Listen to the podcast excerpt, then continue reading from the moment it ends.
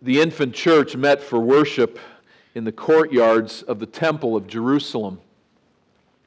There was ample space afforded there in the massive stone paved courts and in the sheltered colonnades and of the porticos. Um, I see I do not, I, I think I forgot to let you know, Rocky, I've got the pictures of this, but that's all right. Um, we'll, uh, we can remember the pictures, right? You remember the, the, the, columns that were there and the roof over top with the uh, exterior wall of the temple at the back. And they, there was ample place for the church to meet in that place. It was a mild climate, and so that was not a problem. It opened, those colonnades were open to the uh, weather, but with the roof and, the, and opening into the massive courtyards, the church could have had many places to meet there in the temple courts. When believers left Jerusalem to form local churches throughout the ancient Near East, they at first found lodging in synagogues, and there was a conversation there that generally did not last very long. And so, for a period of time, they met in synagogues, but as time passed, they began to meet largely in homes. For the next three centuries, local churches typically met in the homes of one of their members. Christianity was a persecuted sect in the Roman Empire, so constructing church buildings was not possible. When Christianity was legalized, many of the first church buildings were what? They were pagan temples converted into Christian churches. And sometimes the people didn't change, just the orientation of that service changed. But as Christendom expanded westward, churches began to construct buildings for worship. Many were quite elaborate. Uh, we would never argue that a church building is a necessity, and just on the basis of our history as a church, we clearly would say that. For 300 years, meeting in homes, initially in borrowed space at the temple courts, we would never say that a church building is biblical, that it's part of God's purpose for all of his people. The church is people. And some of the most fervent healthy, productive churches in the history of Christendom have been those who have met in homes, some of them in barns, some of them in caves, and even in catacombs, under earth graveyards. So, never would we say that a church building is essential. However, having said that, one of the benefits of dedicated church buildings is that they announce Christ is worshiped here. And I think there's some benefit to that. I don't believe it is evil for a church to choose to occupy a non distinctive building. I, think that's a choice a church can make, sometimes out of necessity. In recent decades, out of trendiness, there has been a trend for church buildings to look like a warehouse, like a shopping mall, like an office space, and to kind of blend in with the secular world around. Church steeples are designed with a very opposite orientation.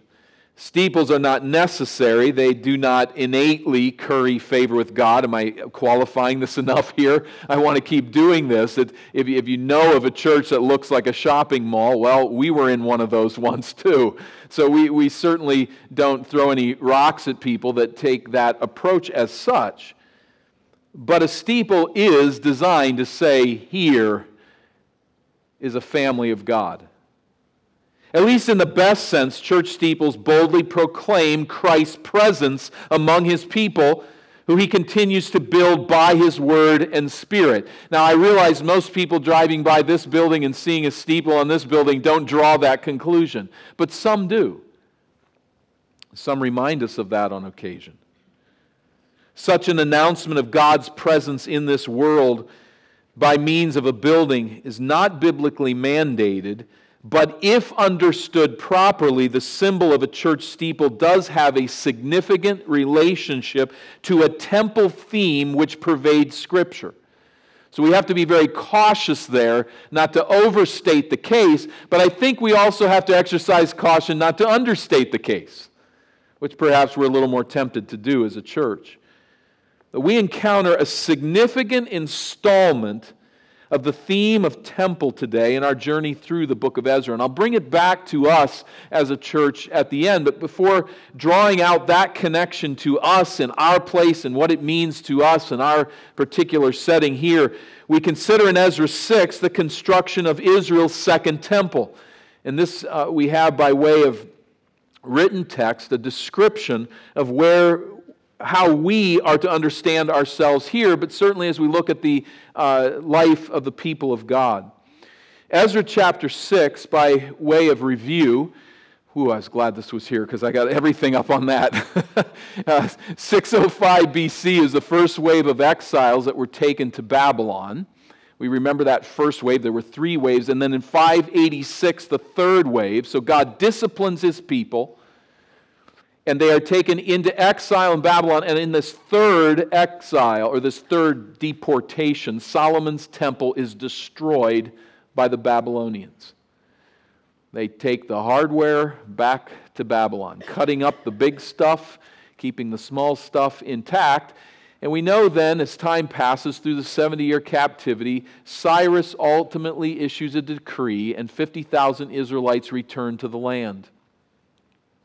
The altar then is built, and the temple foundations are rebuilt soon after that return.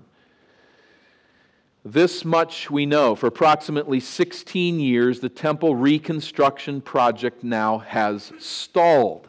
So, as you look on this, on this chronological chart here, the altar has been rebuilt, the temple foundations have been rebuilt, but there is now a significant period of time Haggai the prophet begins to preach, and we've read the first chapter of his book today. He begins to preach somewhere around 520 or 519 BC, calling the Israelites to consider their ways and to get back to the temple project. So, for about 16 years, for those of us tracking with the history of that, this church, that was pretty much exactly the amount of time we were at the Glenhurst site. So if you, if, if you were there at the beginning and there at the end, you have a real good sense there. Some of you are 16 years of age. That doesn't work very well because you don't remember the first years. But and there's others of us that remember multiple 16 year periods of life. So just try to put yourself in there and think that's a fair amount of time, isn't it? 16 years this project languishes. It does not move forward. And the reasons, as we've read earlier today in the book of Haggai, are really not good reasons. The Israelites have been building their own homes. They have gotten busy scratching out a living in this very hard place, this hard land. It was fruitful, it could produce, but particularly around Jerusalem, it, that was a difficult process involving a lot of terracing and a lot of challenges. It was not convenient for them to rebuild God's temple. They did not have the money, and the times were relatively hard. Going back to Ezekiel chapter 5, we read this in verse 1 of this, uh, as we see here on the screen, this Haggai preaching at this place and time. We read of it here in Ezra 5. Now, the prophets Haggai and Zechariah the son of Iddo prophesied to the Jews who were in Judah and Jerusalem in the name of the God of Israel who was over them. Then Zerubbabel the son of Shealtiel and Jeshua the son of Jozadak arose and began to rebuild the house of God that is in Jerusalem. The prophets of God were with them, supporting them, and I think we should understand that to be throughout the project. They continued to preach, continued to encourage, continued to say, This is what we should be doing as the people of God at this stage in salvation history. Now, remember in chapter 6, the governor of the land paid a visit to the construction site, and he asked the Jews to provide some evidence that they had the authorization to build this temple. And from all that we can gather here, this could mean the end of it all. It could mean that everything is shut down. Would the king, Darius the king, actually look for the uh, document that Cyrus issued allowing the Israelites to build? Chapter 6, verse 6. Chapter 6, verse 6 Now, therefore, Tattenai, the governor of the province beyond the river, Shethar Bozenai, and your associates, the governors who are in the province beyond the river, keep away this is Darius's word, having found that document. Let the work of this house of God alone. Let the governor of the Jews and the elders of the Jews rebuild this house of God on this site. If there's any question that Darius means business, there will be execution for somebody who fights this and resists this movement. So he says, verse 12, in his response May the God who has caused his name to dwell there overthrow any king or people who shall put out a hand to alter this or to destroy this house of God that is in Jerusalem. I, Darius, make a decree. Let it be done with all diligence. And you can hear the cries of the Israelites rejoicing in this security of their situation. The key phrase here in verse 12 is the God who has caused his name to dwell there. Now, I, I believe that Darius the king is saying more than he knows. The God who has made his name to dwell there, it is possible he has been coached by Israelites who are surrounding him there in the Babylon, what was Babylon. But King Darius might be saying more than he knows. At any rate, Mount Zion in Jerusalem was the place God chose for a temple to display his glory to the nations. And this is a clear and evident movement of God over the centuries of salvation history. You remember the Shekinah glory, the glory cloud that came in and filled the Holy of Holies and resided above the Ark of the Covenant. Was clouded uh, from sight, such that no one would die who saw that, the high priest going into that area. But God's very presence was there in a unique way. His presence among his people. And theologically speaking, there are, there are roots to this that go very deep in Scripture. I think, really, even to the very beginning chapters of Scripture.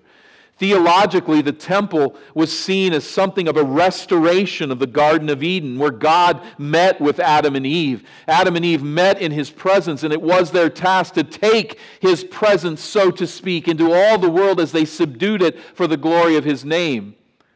When in the garden they began to subdue the garden for the glory of their own name, they were cast out, and the project ended.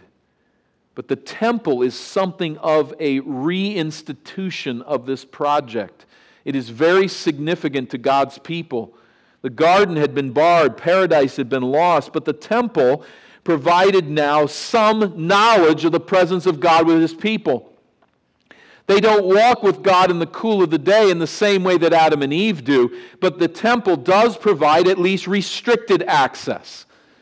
Access to God is provided here at this temple, but now it's with sinners. With Adam and Eve, it was walk with God in the cool of the day and relate to Him as creatures made in His image with no barrier. I don't even know what that means. I can't pray to God with no barrier. I bring a sinful heart before Him every time I seek Him in prayer. Every moment of the day that I strive to walk with Him, there is sin that stands as a wall between. But of course, the temple sends the message that that sin is real, but that there's yet a way in. That there is a way to deal with sin on God's terms. And so, a vital function of the temple was to display to the nations the presence of God among his people in the Holy of Holies. Restricted access, but access nonetheless. And so, for all who love the glory of God and long for his glory to be magnified in this dark world, the idea that the temple is being rebuilt is a thrilling prospect. Even though it happened two and a half millennia ago, God, our God, was working to display the glory of his name to the nations through his people.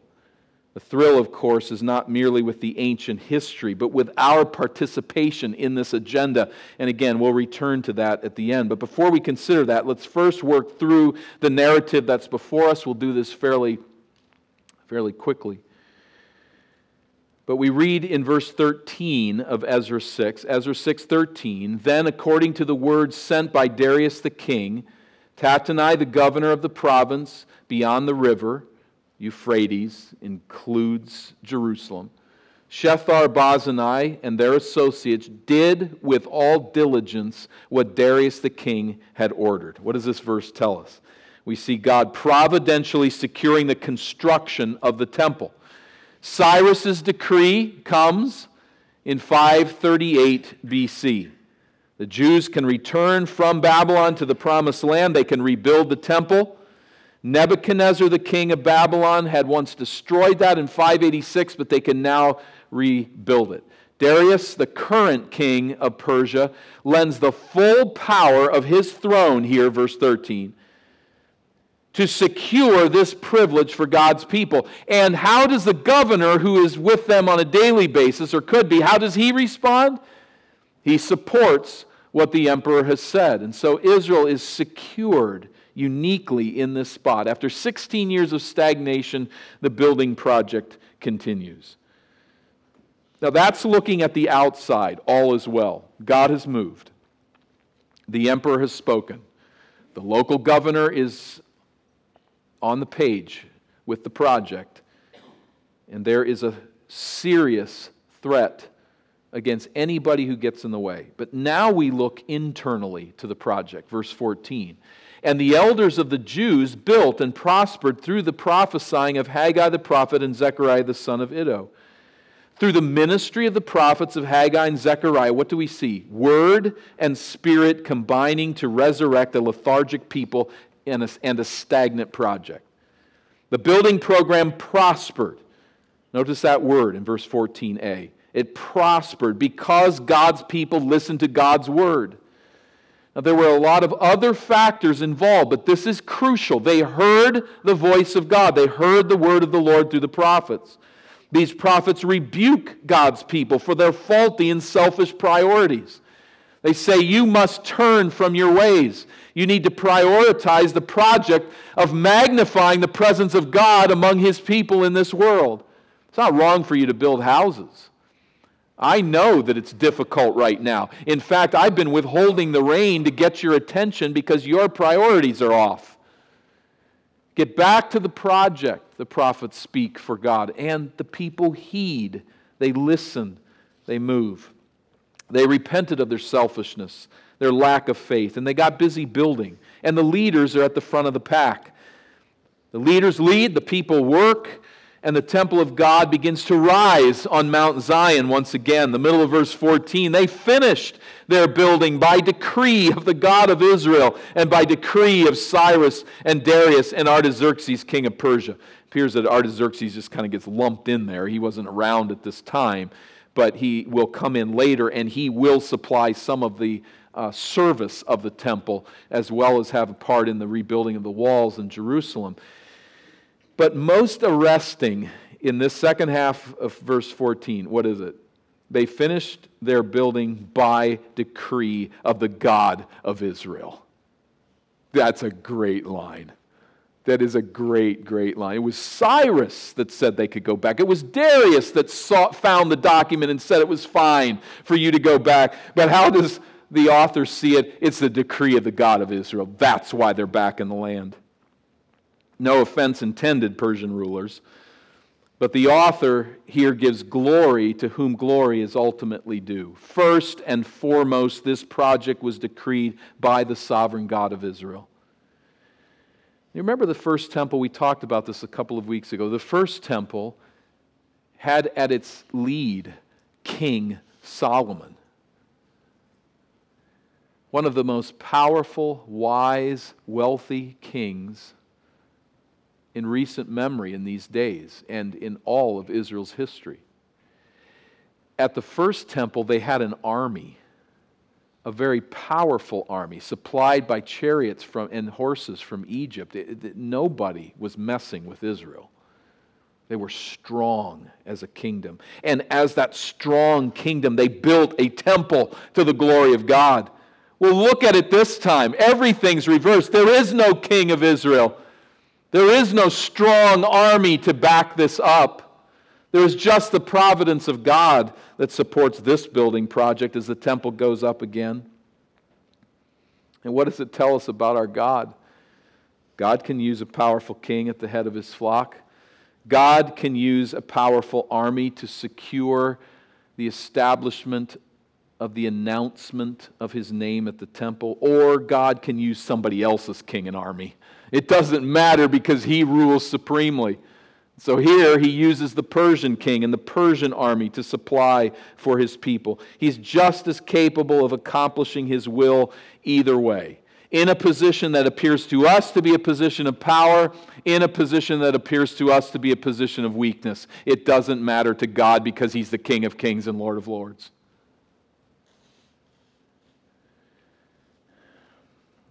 And so there's such a helpful reminder to us here and such a direct application. Sometimes we get in situations that do seem indeed impossible. We don't have an army behind us and we don't have a king before us. But our job is to obey him and to trust him. When we do that in humble dependence, God can move heaven and earth to fulfill his purposes through us. What has God done in this world through strength? Great things. What has God done in this earth through weakness? Greater things. He is the sovereign Lord, and we must never forget it. Now, his ways don't always play out as quickly or as ideally as we would like, but he's the same Lord. He's the same Lord that is operative in your life and mine and in the weakness that we face. Whatever trial we face, whatever difficulty we face, whatever weakness we find ourselves in, we do not need to go around seeking a miracle. If God wants to do that, praise Him for it. But we don't have to desperately plead that He creates some miracle for us. What we need is to trust Him as the sovereign God of the universe. And that means that he rules in every aspect of my life and can be trusted to that end. Israel's learning that here. We are learning that here as we look at the circumstances of the first temple and the circumstances of the second. God's people do not need to overthrow governments to advance his kingdom. We are called to submit to the governing authorities as long as they do not force us to oppose God's authority. And as we walk as faithful citizens of the land we're in, God can turn the king's heart. And he does here. And so we read verse 15 and this house was finished on the third day of the month of Adar in the sixth year of the reign of Darius the king. It was finished, it was completed. They didn't get it done on the first try, 16 years of nothing, but now it's actually completed. It's a stunning turn of events. When the last wave of Jewish exiles was carted off to Babylon, the dust of their heels settled on an utterly decimated temple site.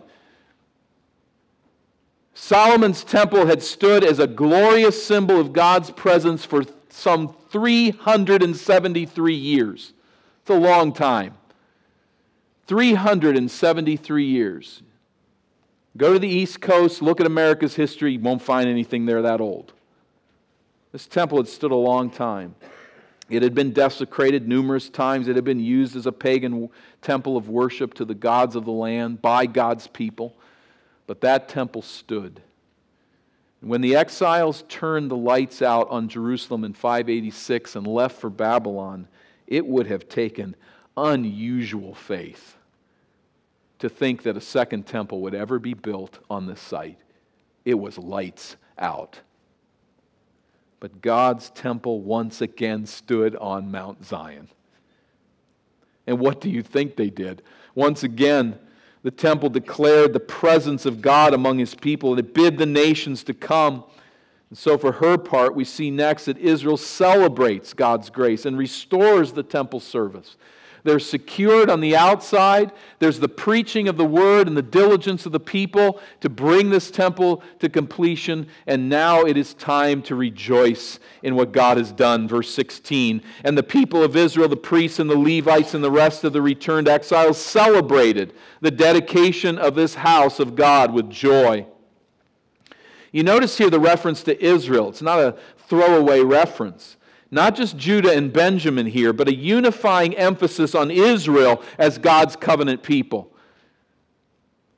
The priests and the Levites are singled out because they would have been at the front of the celebration, unique responsibilities in that dedication ceremony. And on that point, it's just an interesting note, but the word dedication is the Hebrew Hanukkah. In 165 BC, there would be a festival to commemorate the Jews' purification of this temple that was desecrated by Antiochus Epiphanes. Hanukkah coming up here soon. But the idea of the word here of dedication, it is something that man makes, repairs, or purifies, thus Hanukkah, the purification of the temple in 165. But so here, something that man makes, repairs, or purifies, and then is consecrated to God. This temple is consecrated to the name of the Lord. They dedicate it. They say that this is why it exists, and they are filled with joy verse 17, they offered they offered at the dedication of this house of God 100 bulls, 200 rams, 400 lambs, and as a sin offering for all Israel, 12 male goats according to the number of the tribes of Israel. Notice there again, the tribes of Israel. This is Judah, this is Benjamin, but here we have reference to the tribes of Israel. Israel again being seen as God's people in 12 tribes. There's no more divided kingdom, there's no more kingdom. They're just God's people now.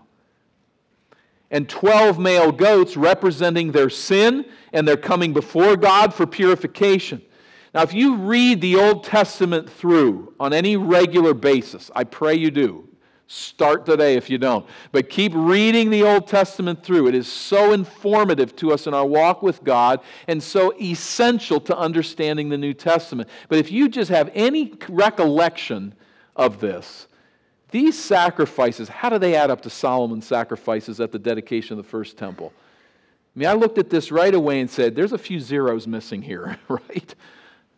22,000 bulls Solomon offered, 120,000 sheep. This is a really small celebration. It evidences their poverty. It evidences the difficulty of their situation. Just 600 rams and lambs compared to 120,000. Far fewer people, far fewer resources. This is a very humble setting, but you notice the people are filled with joy. What's said here is not the people wept because they couldn't offer the sacrifices that Solomon did. They weren't as significant as his people. All it says is that they were filled with joy. And verse 18, they set the priests in their divisions and the Levites in their divisions for the service of God at Jerusalem, as it is written in the book of Moses. The Bible directs and orders their worship. They turn to the scrolls and they find out what they are to do. And King David had organized 24 courses or large groups of priests, each of which served at the temple for a week at a time. It's one of those fantasies I have of going back in time. I want to go back and be there for a week as a priest. Boy, you would catch so much that you can't catch in the text of Scripture. But they, they're organizing. Sorry, that was a sideline. But uh, back to it. They, they were organizing to carry on the service of the temple. God's temple was open for business on Mount Zion. That's the point. Sacrifices would be offered now on a daily basis. Israel would draw near to God here, and the approach to God on the basis and the authority of His word was announced to the peoples of the land. Uh, let's ask a couple of questions, a few questions here as we contemplate this rebuilding project. The temple was, well, what did it accomplish? What did this second temple accomplish? The temple was certainly less glorious than Solomon's, we've noted that, but it was no less useful. In fact, the building served God's people for 585 years. 585 years. I think I can give you that here. As we look at the, these uh, dates that are on here, uh, I'm missing something. But the first segment, 959 to 586, is th- about 373 years.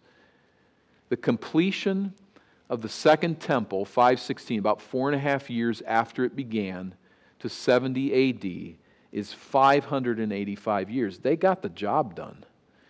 Now, this temple was desecrated numerous times along the way. It was repaired, it was rededicated, it was cleaned out and purified along the way, but it stood for nearly six centuries. At the end of its story, Herod, King Herod in Israel, took it down dismantled it and rebuilt it right away. He was so careful to make it clear he wasn't destroying the temple that he got all the supplies on site before he began to rebuild it. So we kind of look at that as just simply the second temple remade, but it was a glorious place. When you see the descriptions of this building that Herod built and the building out of the Temple Mount, it's clear this Temple Mount is growing, it's expanding and it is bringing glory to the name of God in a unique way. The Jews spoke to Jesus in John 2 of this project taking 46 years, coming to completion, at least as far as the temple is concerned, in 20 or 19 BC. But Jews speaking, uh, I'm sorry, but in the end, the temple was destroyed by the Romans in 70 AD, and it was a devastating destruction. 70 AD, it was, had, it was really still under construction, had been for, for a generation. But what's going on here? Why? That's just what happened with this second temple. It was really effective. And it served God's people for a long, long time, although, again, not always used well. But what was going on here? Why is the construction of this second temple such a big deal? Well, put yourself in this situation. For Israel, the temple is a continuing teaching site to remind God's people of how you approach God. You approach Him on His terms. It emphasized the truth that God is a holy God and that we are a sinful people. It emphasized the truth that atonement required the death of a substitute. You could not miss that in the ritual ceremonies of the service of the temple. And God's people were drawn to this site to remind them as well that they were to live a life of prayer in the presence of God. To the world, what did it say? It proclaimed the same message to the nations surrounding Israel the approach to God, the need for sacrifice and for blood to be shed for the redemption of God's people. But it also was a means by which God intended to expand the knowledge of His glory and of His name. This temple had a project that went way beyond its walls. And if, if, if we were somewhat dense in approaching this temple, we might put it in terms of every other temple and say, well, that's a very nice temple. Well done. But we would not get the real point, which was to carry a sense of the presence of God and to display it to the whole world. Situated prominently on Mount Zion, the temple was intended to announce God's glorious presence among his people. And the temple was to be something then of a restoration of the Garden of Eden on this hill. So, what does it have to do with us as we put that together with where we are in our setting? This same project is in operation today. You might say, well, what do you mean? Uh, 70 AD, the building was destroyed. The second temple's gone. It's not there today. Boy, do we know that. It's not there today. But before it was destroyed, Jesus said, What? He said, Destroy this temple, and in three days I will raise it up. John 2 and verse 19. He spoke, of course, not of the literal temple, but of his body. But in doing that, he is equating his body with God's temple. Jesus declared that he was the presence of God on earth. The presence of God once hovered in the Holy of Holies in literal light above the Ark of the Covenant. But now Jesus says, I am the temple of God. Here is the presence of God in my person the gospel writer John caught this idea when he said in John 1 and verse 14 that Jesus tabernacled among us. identifying Jesus in, in this unique, subtle reference to the tabernacle where God met with his people. Jesus was the very presence and glory of God displayed for all the world to see. Do you see then why Jesus said to his followers, It's going to be good if I leave you? Think of all the crazy things Jesus said that from the apostles' standpoint, that had to be up there at the very top. You're leaving and it's good? How can that possibly be good? But what did he say? If I leave, I will send my spirit. And by sending his spirit, the risen Christ creates a living new temple of his body, his people. It's not literal, of course, but we, as the body of Christ now, announce the presence of God in this world. The Apostle Paul, the Apostle Peter caught this so clearly. I don't. Um, yeah, it's not working. Let's go to Ephesians 2. We'll just have to see it there and just take just a little more time. But Ephesians 2 and verse 20. Paul makes this very. Notice here the connection between God's people and the temple theme. Ephesians chapter 2 and verse 20. We are, verse 19, saints and members of the household of God that is, parts of this building. Verse 20 built on the foundation of the apostles and prophets, Christ Jesus himself being the cornerstone, in whom the whole structure, being joined together, grows into a holy temple in the Lord. In him you also are being built together into a dwelling place for God by the Spirit. You are a dwelling place. You are, by the Spirit of God, by the Spirit of the risen Savior, you are the new temple. You're alive. You're growing. You're expanding. That's what the temple was always intended to do, to expand the sense of the glory of the presence of God on the earth. It was not able entirely to do that because of its location, but now you are the new temple of God, the dwelling place of God by His Spirit. 1 Peter chapter 2. 1 Peter chapter 2 and verse 4. 1 Peter chapter 2 and verse 4. Peter says, As you, as believers, come to him, Christ, the head of the church, the head of the body, a living stone, rejected by men, but in the sight of God, chosen and precious. You yourselves, like living stones, are being built up as a spiritual house a temple, to be a holy priesthood, to offer spiritual sacrifices acceptable to God through Jesus Christ. This stone the builders have rejected. They turn away from him. Verses 6 and following. Verse 9, but you are a chosen race, a royal priesthood, a holy nation, a people for his own possession, that you may, what is it? Notice it here. You see it? Proclaim the excellencies of him who called you out of darkness into his marvelous light. Once you were not a people, but now you are God's people. Once you had not received mercy, but now you have received mercy. And when you receive mercy, what do you do? What you do is you declare the excellencies of him who called you out of darkness. I believe the scriptures teach that there will be a millennial temple in Jerusalem to which the nations will stream. But in the meantime, we, the living church of the living Christ, serve as this living temple in a waking world. Our task internally as a kingdom of priests is to heed God's word and offer to Him spiritual sacrifices, which I trust we've gathered here to do today. Our task externally is what? To advance the display of God's presence in the world until Christ comes to rule.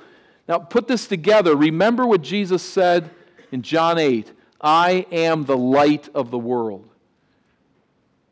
drawing, I think, directly from the festival he was attending, where massive candelabras were stationed at the four corners of the temple, and the night sky was illumined by these massive oil lamps at the temple. Jesus said, I am the light of the world. I am the one who illumines this world. And what did he say then to us as he prepared his people for his departure? You are the light of the world. You are the light. You are the ones who are to announce the glory of my name. And what did he say in Matthew 18 as he prepared for his ascension, as he sent out his disciples? Go into, going into all the world, proclaim the gospel we take the light of the glory of the presence of God as the living church into every nation, to every people, tongue, and tribe. As Beale puts it in his book on the temple, we expand the borders of God's presence by influencing the world as God's temple to display the glory of his saving presence in the world. That's our task. God's presence with us grows I quote, grows among his priestly people by their knowing of his word, believing it, and by obeying it, and then they spread that presence to others by living their lives faithfully and prayerfully in the world. He goes on to say that the mark of the true church is an expanding witness to the presence of God. Are we a real church? The evidence of it is an expanding witness to the presence of God. to be God's temple, so filled with His glorious presence that we expand and fill the earth with that presence until God finally accomplishes the goal completely. So, this takes on numerous points of application. The one is that if we're going to be a true church, a healthy church that Jesus, in which Jesus finds pleasure, there will be a continuing church discipline process to purify the display of Christ's glory.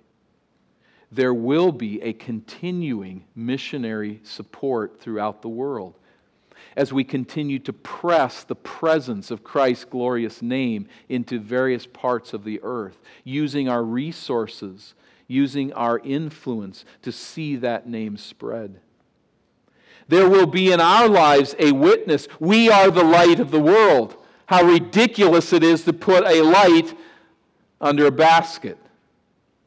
We exist to announce that Christ is the final sacrifice, whose death as the Lamb of God, taking the place of sinners, fulfilled the sacrificial system centered at the temple in Jerusalem. You want to walk in the presence of God, you cannot do it as a sinner but with the sacrifice of Jesus Christ dying in the place of the sinner for our sin, we can enter into God's presence. This we announce. This message we spread. This is why God gives us life to carry on. So, does it have anything to do with our steeple? Not much. But a steeple has no inherent value. A church building has no inherent value. It's just a tool, nothing more with or without, we can proclaim the presence of God in this world, but we can do it with. If our steeple rises to announce the presence of God in this waking world, let it stretch to the heavens and announce His name. Obviously, our steeple can do that no more effectively than could the stones of the second temple. What was the key? The key was the presence of God with his people. With the first temple, what was inside the Holy of Holies. And what was at least acknowledged in the second temple of what was to be in the Holy of Holies, the presence of God. Likewise, our testimony is not a building, it's not a steeple. Our testimony is that we are the people of God transformed to see the revelation of His truth and of His saving grace, and to display God's presence among us. And so we use not only our building, we use our homes to proclaim this truth, to evidence this presence. We use all of our resources to be the light of the world that God has called us to be. But we do pool our resources to use this home to announce that same message. The steeple on this building is meaningless on its own, but if it stands as a signal that says God's presence is with his people in this world, turn from sin and trust the light of the world, the risen, the crucified, risen, and returning Lord Jesus Christ, then it's a good thing.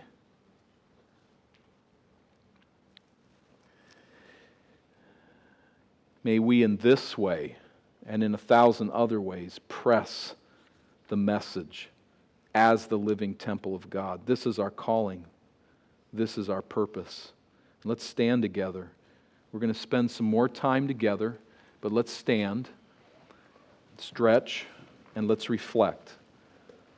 Let's look to the Lord. Let's meditate on who we are. Let's think about our calling in a few moments of reflection.